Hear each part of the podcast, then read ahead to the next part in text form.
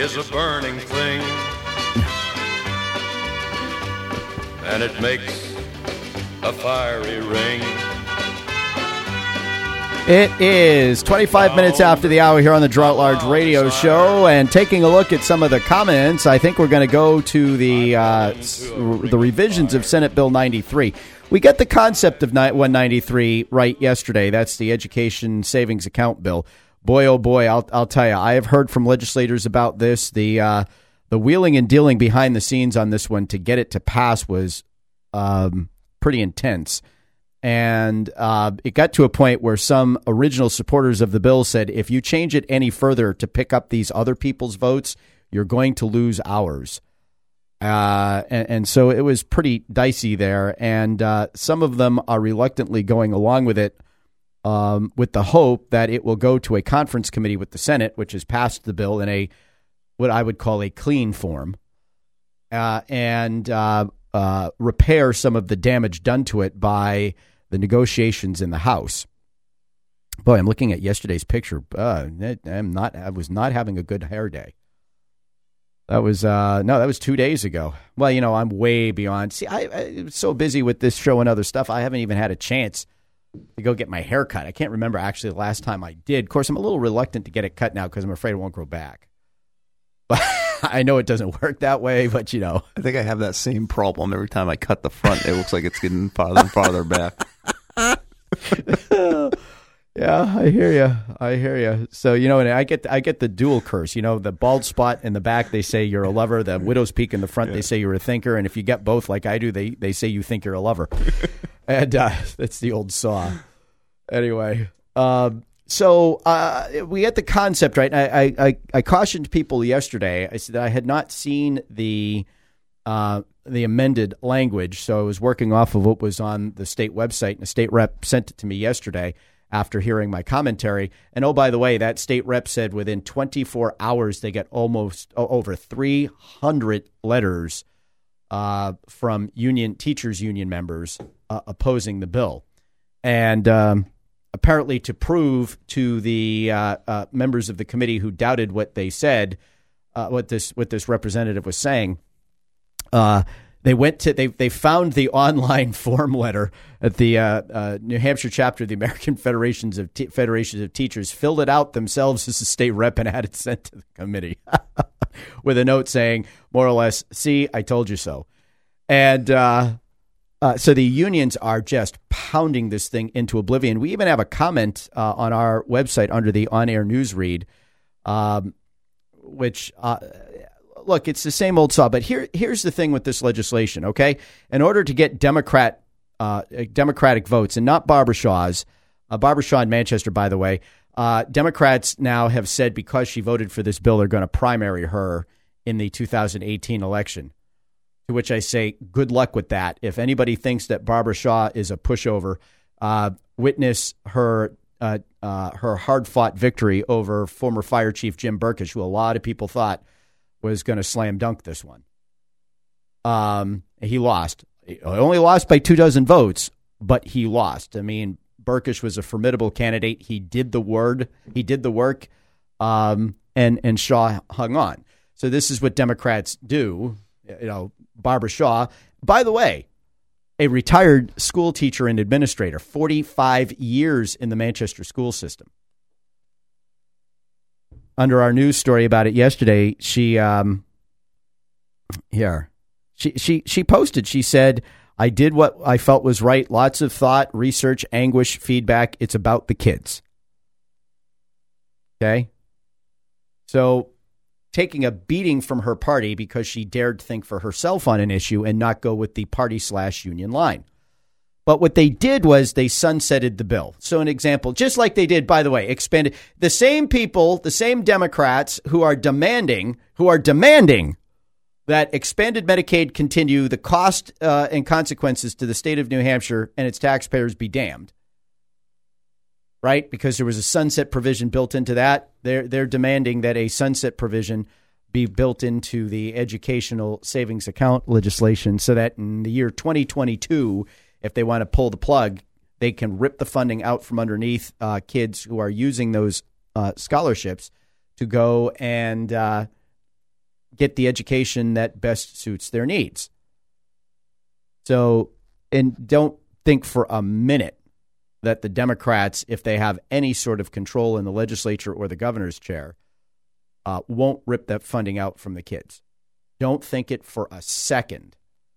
You know, just because the Republicans are panty waists and uh, don't dare follow through on their uh, on, on their uh, promise to sun, uh, to to eliminate the expanded Medicaid program if it starts costing New Hampshire taxpayers money directly because the feds won't pay for it anymore. Remember that promise? Yeah, well, they abandoned that. Now you get Jeb Bradley leading another effort to say, "Oh yes, we can. Oh yes, we we, we can do this. We, uh huh." Jeb Bradley is going to back this state into an income tax because he won't get rid of the big government program that he and a handful of senators were instrumental in forcing down the throats of the state of New Hampshire despite its near universal opposition to it.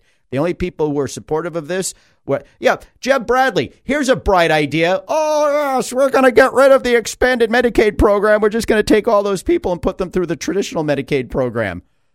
So they're going to take what little private sector influence the expanded Medicaid program has in this state, and they're going to push it through the regular Medicaid program. So once again, you'll have able-bodied single people who could go to work on Medicaid in the state of New Hampshire. Well, isn't that? Uh, I, I just I can't even think straight. I'm having a hard enough time thinking straight as it is, given six years of straight sleep deprivation. This thing totally scrambles what's left of my brain. But back to Senate Bill 193. So they've imposed income limits so that if you're too wealthy, you can't get the taxes that you pay to the state of New Hampshire for your kids' education. They've come up with a sunset provision. They've basically screwed homeschoolers by saying, oh, well, you have to be in school for a year for a year prior to being eligible to the uh, uh, prior to being eligible for the um, for the scholarships. So if you're a homeschooler, right? Guess what you got to do? You got to put your kids in school for a year, then take them out. And then you somehow, if you're a homeschooler or uh, some other school, you have to prove that your children are receiving an adequate education per the state's definitions. Why would they add that in? What, what would be the difference if a homeschooler goes to school for one year? Because they hate homeschoolers. They are a direct threat to the education establishment, the bureaucracy, the unions, and everything else. And they don't like the fact that you know most homeschoolers academically perform at a higher level than most kids who go to school. Oh, so what they're what they're worried about is, oh no, we're going to be paying parents to keep their kids at home and school them. So uh, listen, homeschooling isn't without its cost. Take it from a guy who's homeschooled his kids and had to pay for the books, the curriculum, and everything else. You know, it comes out to like eighteen hundred bucks a kid just for the materials. It ain't cheap. no, my brother-in-law was homeschooled, so yeah, I, I know that. And my daughter was, you know, before she went to private school, was getting taught on her younger ages mm-hmm. from her grandmother, and she's definitely higher than mm-hmm. you know some of the kids in her school, and I'm like, ooh. Mm-hmm.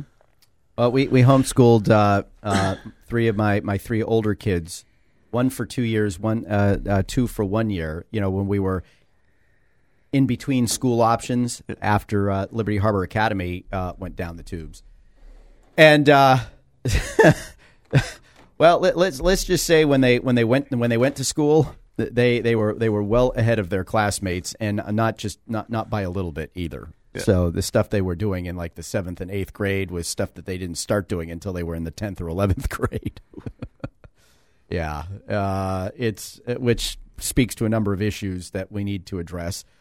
Um, but you know, when you're all caught up in the you know the Common Core, the this, the that, the this, there, when you get away, and you know why homeschoolers um, uh, uh, do as well as they do and why they're a threat to the established order is because they do it in the time tested ways that have proven themselves to work over decades, centuries, millennia, and not the latest and greatest. Hey, let's change it every three years uh, while we try to figure out why kids aren't learning. Well, yeah. you're not teaching them what they need to know to learn, and that, that's a whole other topic.